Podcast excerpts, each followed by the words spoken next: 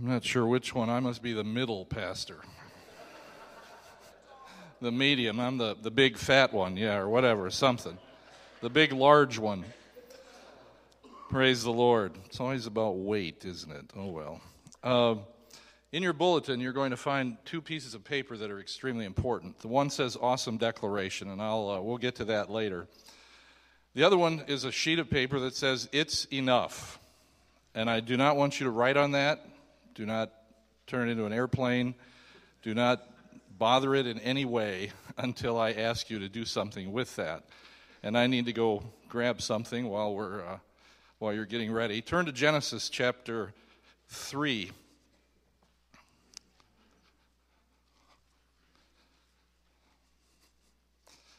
If this sermon doesn't work out, I'm going to tear it up and throw it in the wastebasket, so we'll see.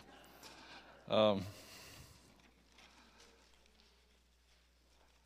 actually, I'm sorry, it's Genesis 6. Turn to Genesis chapter 6, and we'll be there in just a moment. I've got to read this little story to you, though, to start with. It's called the Answer Back Church. In the South, there are many churches known as answer back churches. When the preacher says something, the congregation naturally replies. One Sunday, a preacher was speaking on what it would take for the church to become better. He said, If this church is to become better, it must take up its bed and walk. the congregation said, Let it walk, preacher, let it walk. Encouraged by the response, he went further. This church is going to become better, it will have to throw aside its hindrances and run. Congregation replied, Let it run, Pastor, let it run. Now, really into his message, he spoke stronger. If this church really wants to become great, it will have to take up its wings and fly. Let it fly, preacher, let it fly. The congregation shouted. The preacher gets even louder. If this church is going to fly, it's going to cost money. The congregation replied, Let it walk, preacher, let it walk. I'm sorry. you laugh because that's what you would have said. let it walk. If it's going to take money to fly, let her walk. Let it walk. Many, many years ago, the Lord drew my attention to this passage in Genesis. And um, I, was, I was intrigued by it because it, it gives me a, a picture, a, a very interesting picture of God. In Genesis chapter 6, verse 3, it says this Then the Lord said, My spirit will not contend or always strive with man forever, for he is mortal. His days will be a 120 years. Now, obviously, there were a lot of people that lived longer than that, and today people live less than that. But there's a limit. There seems to be a limit that God places on certain things. And uh, if you're taking notes, I encourage you to write across the top of your sermon notes when God says, it's enough. It's enough. There is a place in God, there's a time in God, there's historically, and I'm going to share a couple of examples. I want to give you five examples today and one challenge about this concept of enough. Enough. Staples has their easy button. I believe that each of us as individuals have an enough button. How many of you ever had your enough button pushed? There's a little word on that button, and it's it. It's it. And if somebody hits it, somebody pushes your enough button, here's what's going to come out of your mouth now you've done it. You really did it this time. Boy, you did it now. That's it. Now you're going to get it. See, that's always been confusing to me as a child. I did it. I'm going to be in trouble for it. And now I'm going to get it. I thought I already had it. But now I'm going to get it. And then all of you know what it means in certain cases. It's over now. Boy, are you going to get it. You are in for it. I can't believe you did it again. I can't take it anymore. That's the woman's phrase. It's over. That settles it. Now, here's the men's phrase Why don't you just get over it? and then somewhere along the line, you hear, It is finished. Um, those are Jesus' famous words. We're going to get to those in a minute. But when God says it's enough, the Spirit of God will not always strive. The first example I want to share with you is in Genesis chapter 6. It should still be there. But I think of the story of Noah, this example of Noah, the time of the great flood. In Genesis chapter 6, verse 11, just a couple of verses here, it says, Now the earth was corrupt in God's sight and was full of violence. God saw how corrupt the earth had become, for all the people on earth had corrupted their ways. So God said to Noah, I'm going to put an end to all people, for the earth is filled with violence because of them. I'm surely going to destroy both them and the earth. So make yourself an ark. And then the work began. But notice here, God said, God got to a place where He said, It's enough.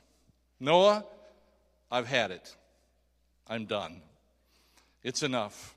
I'm going to wipe out the earth. To bring God to that place, a God that we see as long suffering and compassionate and caring and so on, but that he was driven to this point where he said, It's enough. And how many of you would think with me and begin to agree with me that we seem to be getting close to that place again? It would seem that the imagination of man, left to his own devices, is evil continuously. There is this constant desire to, to just allow selfishness or lust or whatever to just run rampant. And I'm thinking that God is sitting in heaven and, and getting closer and closer to the moment when He says, It's enough. It's enough. No more. I'm changing the order of the day. I'm changing the way life is lived on planet Earth. And so God sends this tremendous flood and eliminates mankind and animal kind, other than those that made it into the ark. And God just said, It's enough. And then the, the earth was repopulated through Noah and so on, and life went on. And then we come to another situation in Genesis chapter 18. And God says, again, angels are sent to Abraham. And some would say it was very possibly the pre incarnate Jesus that may have been there as well. But these two men have come to Abraham and they begin to explain to him what's going to happen now to Sodom and Gomorrah. God has said it's enough. I've seen enough. I don't why can't I don't want to do this anymore. I'm going to destroy these two cities. And so you need to get your family out of there, Abraham. His nephew Lot was there, family members. And so Abraham had the project of now making sure that Lot got out of there. The angels ultimately go to Lot and they rescue him. But before that, Abraham has a conversation with God that is fascinating to me. Abraham is in conversation with God and he says, Now, God, what if there are 50 righteous people in these two cities? If they're, if they're combined, there's 50 righteous. Would that be enough to save the city? And God said, Sure. If you can find 50 righteous people, I'll save it. And then Abraham said, Well, what about 45? Oh, yeah, 45, sure. Yes, I'll save it for 45. And then Abraham said, Well, uh, God, I don't want to, you know, I don't want to get in trouble here, but how about 40? Would 40 be enough? Yes, Abraham, 40 would be enough. I'd save it for 40. All right, God, now I know I'm, I'm pushing the envelope here. God, how about 30? 30? Would 30 be enough? Yes, 30 would be enough. Uh, Lord, how about 20? Abraham apparently knew Sodom and Gomorrah. He's figuring, 20. I think I can find 20. And then finally he goes, God, what about 10? 10. There were not 10 righteous people in these two cities. And so the story goes on, and God finally says, It's enough. And fire fell from heaven and wiped out these two cities. Lot was ordered to leave. The two men, the story is there. The two men come, the two angels came, they rescued Lot. They warned him and his wife do not look back. Whatever you do, do not look back. But there was something in Lot's wife that had to turn around and look. And she looked back, and her life ended. You see, when God says it's enough, He really means it. It's enough. It's enough. And there are so many people in, in life, and there are so many situations in life where we, we presume on God's grace. Amen. That is such a dangerous place to live. Because there are so many people that will again today assume that they've got their life in front of them and momentarily it could be gone. My heart was just like, just went out to the, the people that were involved in that horrendous situation in Florida. You're driving down the, the interstate, and all of a sudden, your vision is gone, and boom, you end up in the middle of a horrendous crash. Life is gone instantaneously. And how many times does that happen again and again and again? 9 11, the towers. These people were working. It was a regular day. It was a beautiful day in New York. sun was shining, and all of a sudden, all hell broke loose. And these buildings crushed. You see, we cannot presume on the grace of God. Understand how important it is that you, you come to a place in your own life where you say, you know what, it's enough. I need to trust God completely. Get, the story gets better, though. It's a little more encouraging. Right now, those are kind of negative situations. But I want to take you now to the New Testament. Come with me to the book of Luke.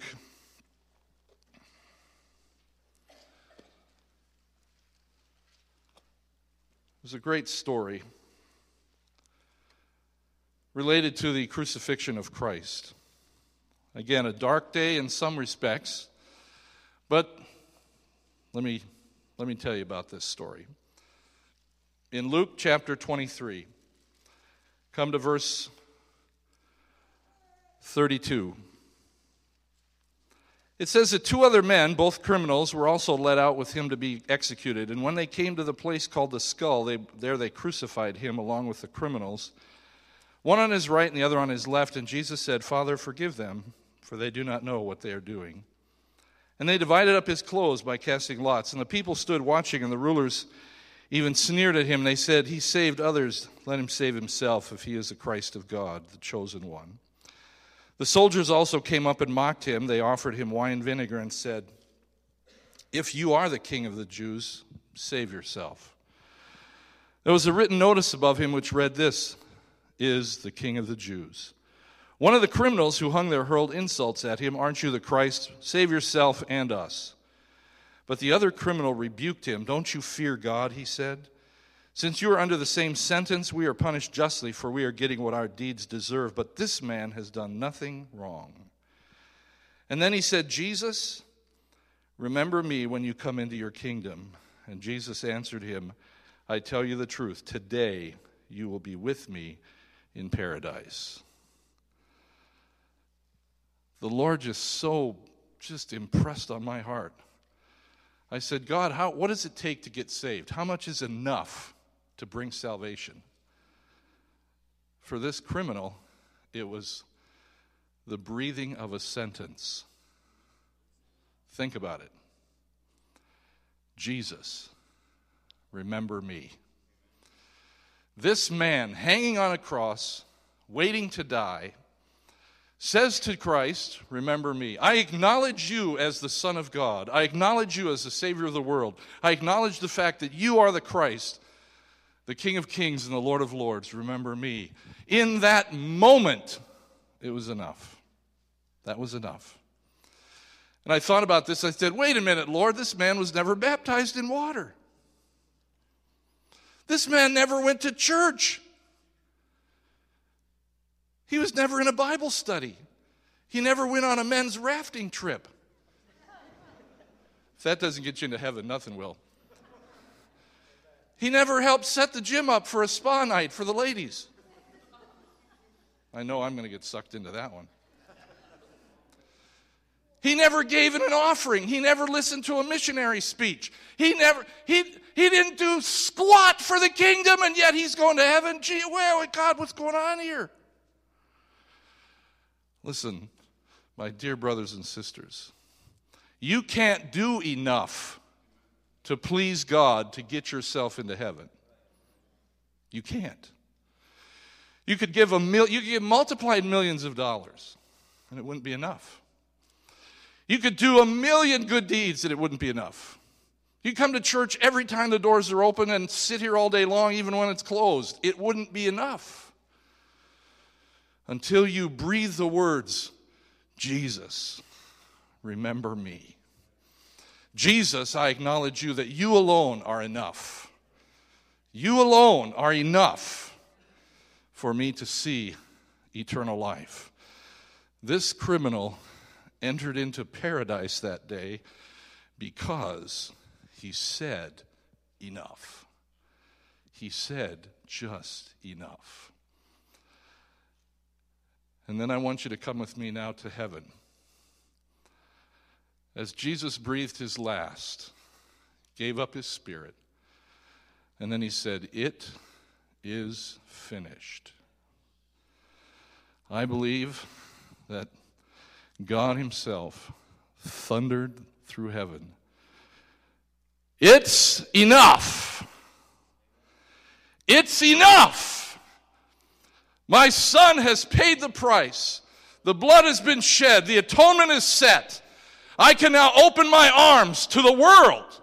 And if they'll accept his death on the cross, I will accept them as my children forever. When God says it's enough, He said it's enough. It's enough. All you have to do is accept Christ. And then I want, then the Lord just laid something on my heart on Friday morning with the men. And uh, it was absolutely just so eye opening. It was like God said, Stop trying to please me and start honoring me. Think about it. You see, a C student will please the student, will please the teacher. You know, they passed, they got through it. A D student, you know, they made it through, they did okay. You know, it was the old, oh, it's, it's good enough to get by. My dad had a saying, incredible. Well, it's good enough for who it's for. Now, that could be positive or negative. You know, I mean, that could go either way. but it's not about pleasing God. You might think, well, you know, I came to church, I sat, I endured Pastor Fred, I pleased God. I have pleased the Lord. We're good. Does that honor God? Honor requires action. Honor requires an activity, it, it, it, requires an expenditure of energy and time and money. It requires us to go above and beyond the normal. I don't want to just please God, I want to honor Him. Our soldiers that fight around the world, they're not there just to please the president or please their generals. They are there to honor their country. And they do it in many cases by laying down their lives. And we honor them when they come back.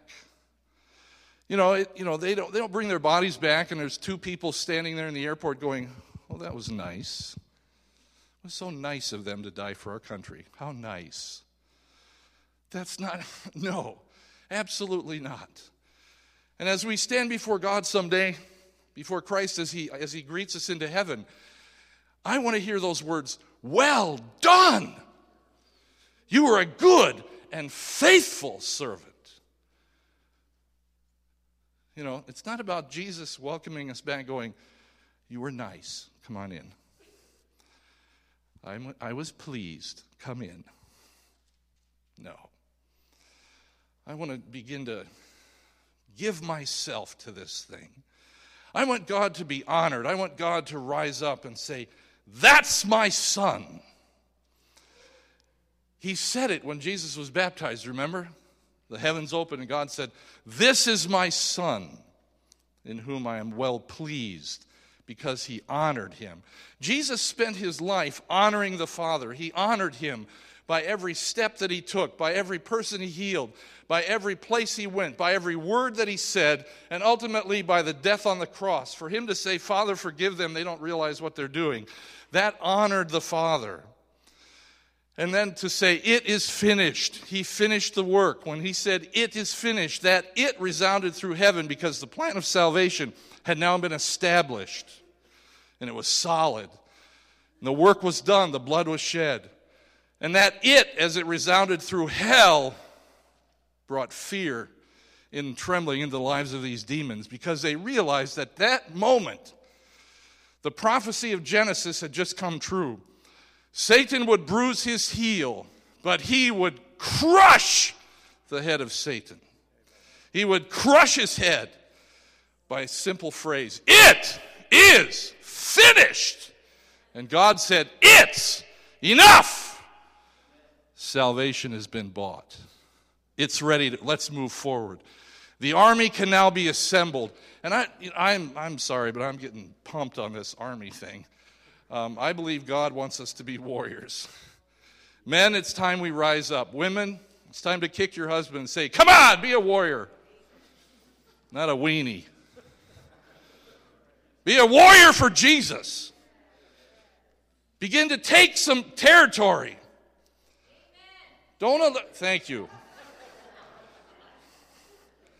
The tiniest woman in the church just rose up.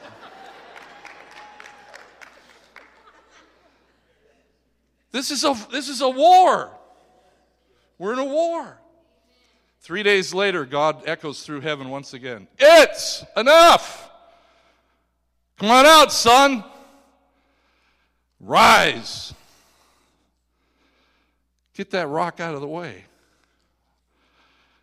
And Jesus stepped out of that tomb and said, I got places to go, people to see, and things to do.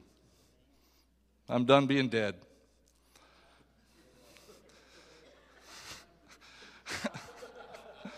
I love it.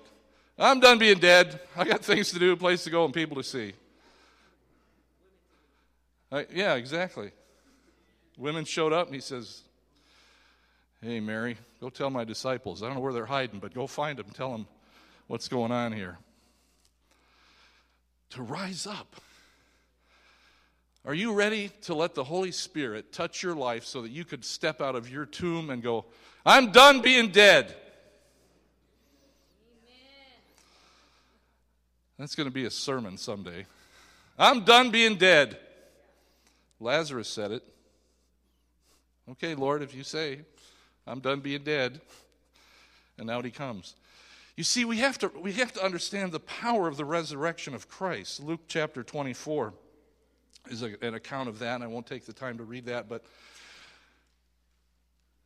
Jesus steps out of the grave and now gets, goes on a hunt to reestablish the warrior nature in the lives of his disciples. And on the day of Pentecost, they are empowered with the Holy Spirit to be able to now face death, destruction, fear, every, everything imaginable. Jesus then touches the, the Apostle Paul, knocks him down, and says, I got work for you to do. Three days later, he receives his sight back and now begins a march into the enemy camp that changed history. Amen? He began a march into the enemy camp that transformed the lives of the average person. And we are the benefit of that. If you're saved, it's because Paul had the courage and the, and the tenacity to walk into horrible situations, to be beaten, to be misunderstood. He either caused a riot or a revival everywhere he went. That's just Paul. But he transformed his world. And because he did that, we have been transformed.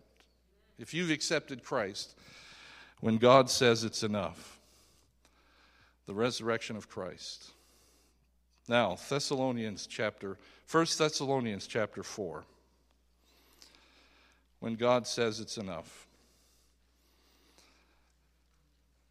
Again, the Apostle Paul writes this letter to the Thessalonians as an encouragement to them. Verse 13 Brothers, we do not want you to be ignorant about those who fall asleep or to grieve like the rest of men who have no hope. We believe that Jesus died, rose again, so we believe that God will bring with Jesus those who have fallen asleep in him. According to the Lord's own word, we tell you that we who are still alive, who are left till the coming of the Lord, will certainly not precede those who have fallen asleep. For the Lord himself will come down from heaven with a loud command, with the voice of the archangel, and with the trumpet of call of God, and the dead in Christ will rise first.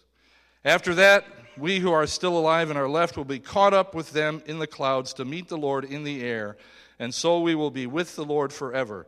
Therefore, encourage each other with these words. You know, Paul says we are to encourage each other. In, to encourage someone means to lift them up and give them a sense of hope. I've been in this thing for, oh my goodness, 50 years. Pastor Merrill's been saved for 150 years. No, I'm sorry. It's got to be it's 70, right? 70 years at least. Okay, so between Pastor Merrill and I, it's 120 years of salvation. We should be sainted. We should be saints. Should be St. Marilyn, St. Fred's Church or something. I don't know. But you see,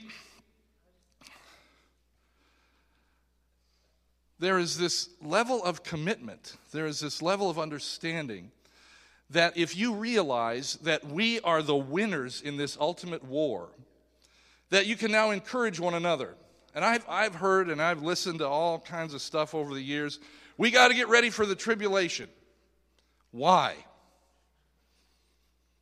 You got to, you know, you better have some guns and you better have ammunition, you better have food, you better have stuff ready because it's coming. Now, that's not encouraging to me.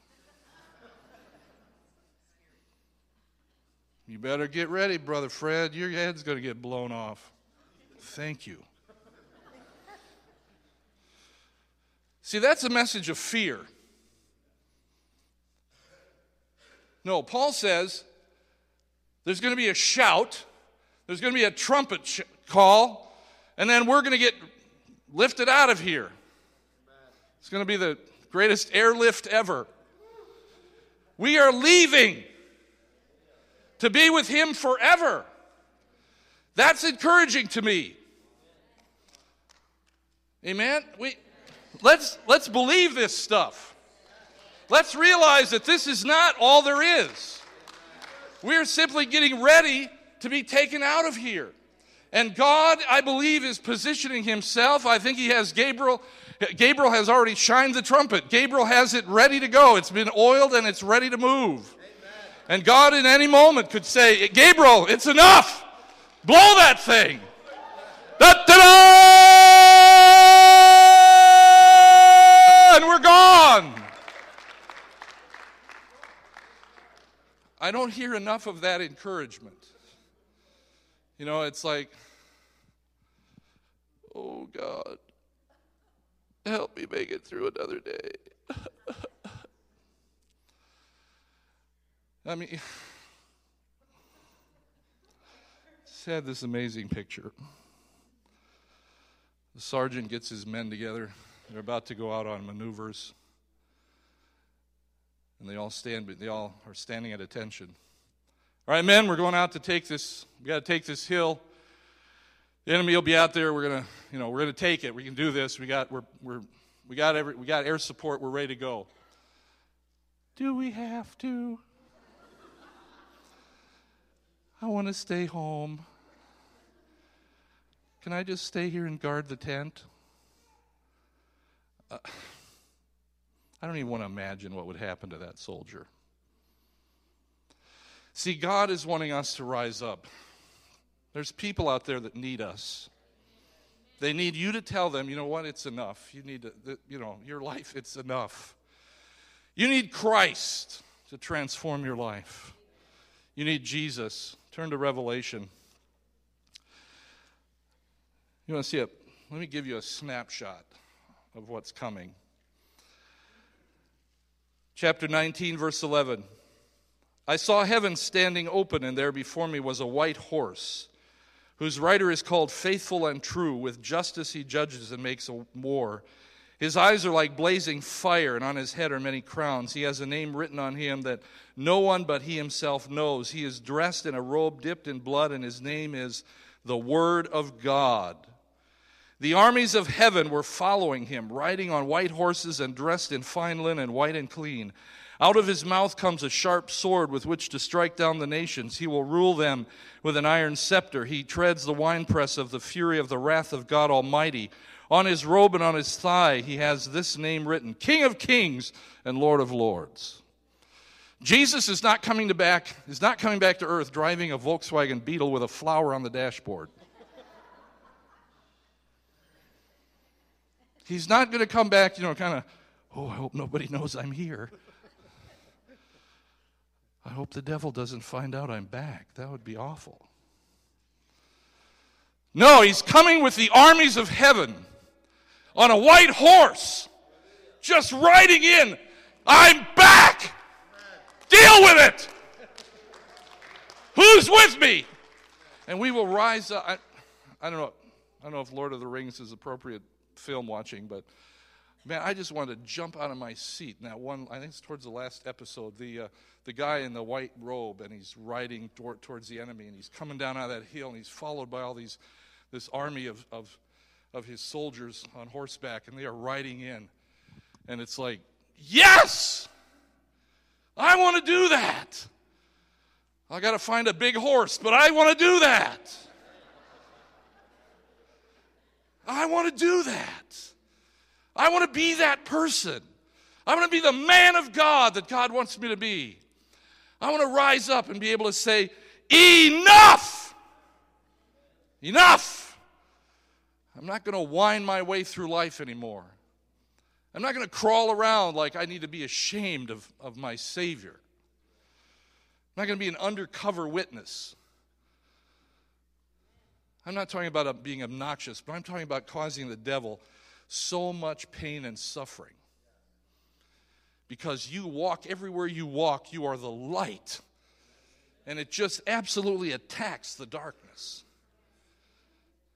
And in, in humility and power, you begin to honor God.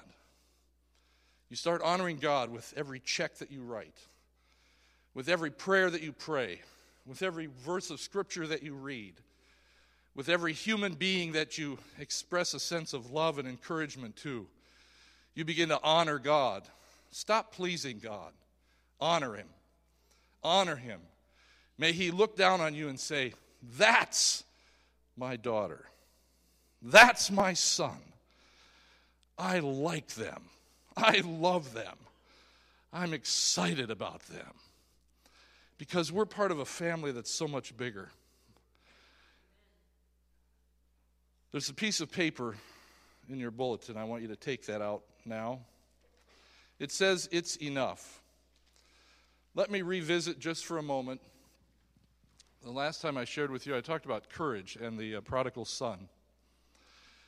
I love that verse of scripture in there that says, And he came to his senses. Another translation, and he came to himself. You know what that means in essence? It was enough. He came to a place in his life where he said, You know, this is enough. I've had enough stupidity. I've had enough of being a dishonor to my father. I've had enough of the pig pen. I've had enough of this pathetic life. I am going to rise up now and go home. It's enough. Here's what I want you to do I want you to take a moment and just ask the Holy Spirit to speak to you what it is you need to write on this sheet of paper. Maybe it's a habit that you just want you've had enough of. A relationship that's an, it's over. It's enough. Maybe it's fear, doubt, anxiety, worry.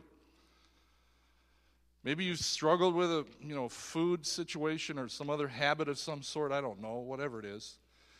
But I want you to think about that, and I want you to write write it down.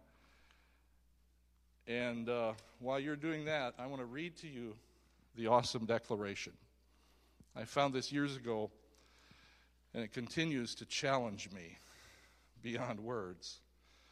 I am part of the fellowship of the unashamed. I have the Holy Spirit's power. The die has been cast. I have stepped over the line. The decision has been made. I am a disciple of Jesus Christ. I won't let up, slow up, back away, or be still.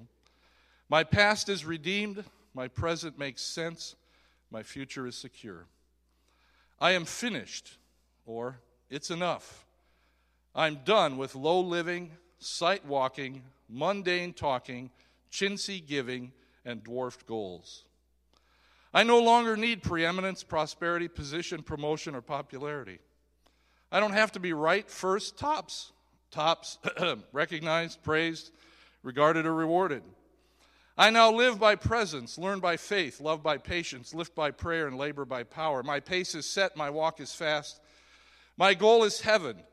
My road is narrow, my way is rough, my companions are few, my guide is reliable, and my mission is clear. I cannot be bought, compromised, deterred, lured away, turned back, deluded, or delayed.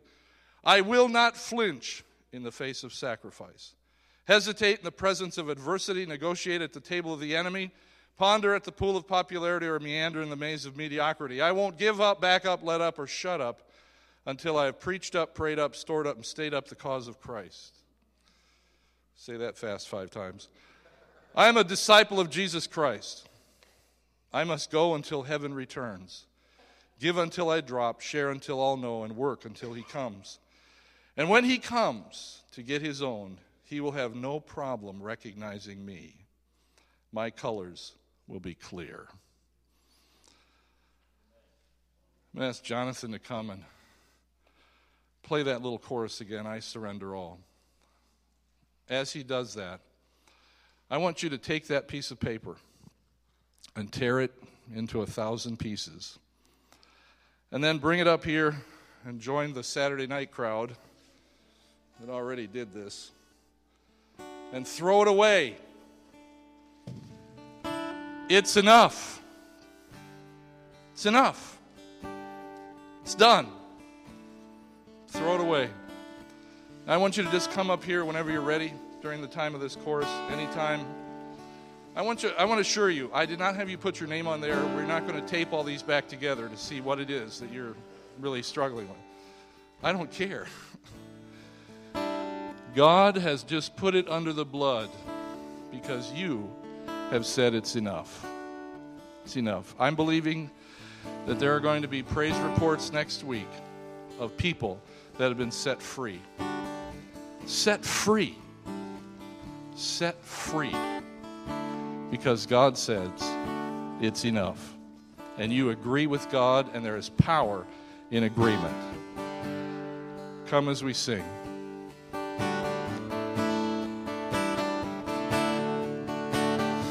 Oh, to Jesus I surrender all. I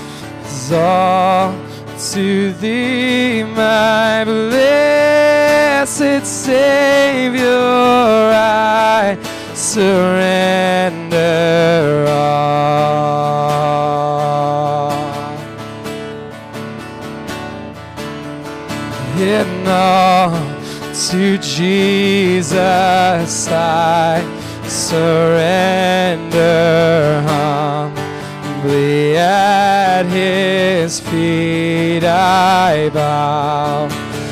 Worldly pleasures all forsaken take me, Jesus, take me now. Cause I surrender all. Yes, I surrender all. And all to thee, my blessed Savior, I surrender. Sing it again. And I surrender all. Yes, I surrender all.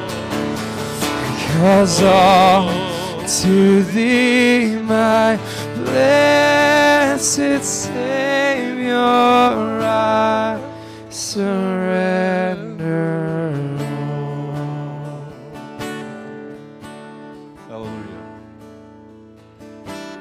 As you were coming, Sally Summers came up and she was so impressed by the Holy Spirit that there's someone this morning, uh, you have a, an issue with your right knee, and God wants to heal that. And also someone with a heart valve problem, and God's going to heal that as well. So, uh, okay, God, you have our permission to go ahead and do that. Amen. Let's pray. Heavenly Father, obviously you don't need our permission to do anything, but Father, we just now exercise our faith and we receive your word as healing for this individual, Lord, that whose knee has been bothering them. In Jesus' name, be healed. And Father, we pray for this heart valve situation. Father, in Jesus' name, they are healed. For Father, healing honors you above many other things, Lord. Salvation is ultimate, but healing, physical, miraculous healing, honors your name.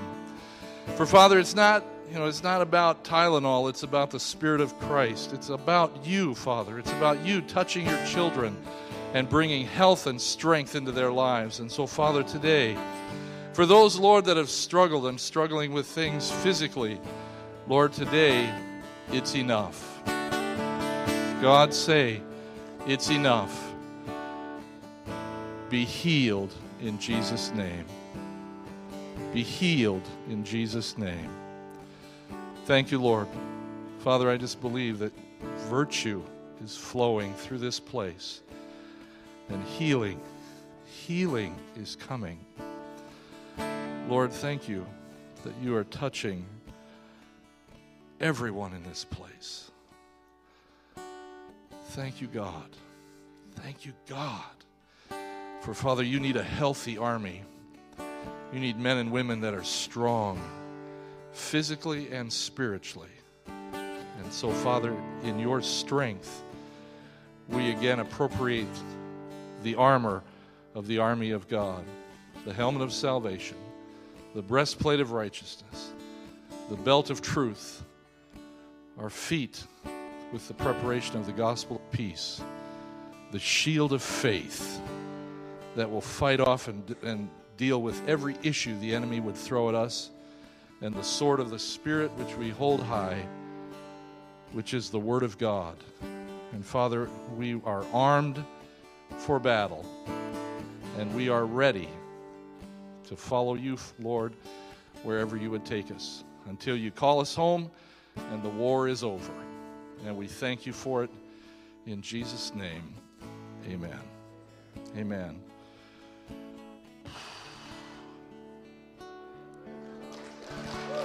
Hallelujah. Hallelujah. Lord, hallelujah. Oh my, if you didn't feel the presence of the Lord, your feeler's busted. Oh my goodness. Wow. I'm going to ask you to just be seated for a second. I'm going to ask the ushers if they would help us. The first Sunday of each month, we take a moment to minister to those that are struggling financially. And so uh, I'm going to ask you to just simply respond in any way you can, great or small. In this benevolence offering, it's an offering we take for the needs of those that need some help financially. We've been able to help, oh, hundreds of people and bless them and encourage them. So if you could help out, that would be excellent. And again, we thank you for your faithfulness in that area. Ushers, would you come and give us opportunity to worship the Lord as we give of, of, of a love offering to those that need assistance? Heavenly Father, we thank you for the very powerful, powerful presence that we sense in this house. We thank you, God, that you are you have blessed us so that we could bless others. Father, as we invest in the lives of our brothers and sisters, we know, Lord, that, that God, you will then bless it back to us and allow us the opportunity to bless again. And so, Father, thank you. Thank you, God, for the generosity of your people. And we thank you for it in Christ's name. Amen. Amen. Again, I just would ask you to uh, remember myself and our team uh, in prayer this coming weekend, Friday night and Saturday. We're having a lock in with third through third, fourth, and fifth graders. Pray for my sanity. I obviously am not a well man that I would agree to do this. But we've done it now for the last several years, and it's just great fun. The kids have a great time. I have a great time. And uh, we play some wonderful, great games snakes in the gutter and sock hockey. And uh, so please be sure that your children are, are fully covered medically before they come. And uh, we carry no responsibility of any kind. No, we're going to take great care of them. Uh, we're going to have pancakes for breakfast, and uh, we're going to have a great devotional thought, and uh, just we just have a great time. And uh, I, I'm so thankful that I'm still a kid. I'll be 60 in March, and uh, that I found out last night that that's the new 30. Yow. Why does it feel like the new 80? So, uh, but anyway, that's coming, and uh, I encourage ladies, do not miss the ladies' spa night. I'm crushed that I cannot be there, but um, be there. Where are you going to get your nails done, a massage, makeup tips, hair tips for 10 bucks? Of course, there will be some extra expense. No, I'm kidding. It's $10. Buy your ticket. Come out and just have some good fun with your girlfriends. Come on, girlfriend, let's do this. Ladies, turn, ladies, turn to your right now. Turn to a lady near you and go, "Come on, girlfriend, let's do this." All right. Okay, all of those ladies that open their mouth are buying tickets. Every one of them. Let's all stand for the blessing of the Lord as you leave. God bless you. Thanks so much for being here and allowing me to share my heart with you. And uh, this is going to be a great week because God thinks it's going to be a great week. So it is. The Lord bless you and keep you. The Lord make his face shine upon you and be gracious to you. The Lord turn his face towards you and give you peace. In Jesus' name, amen. Amen. Love one another, encourage one another. We'll see you again next week.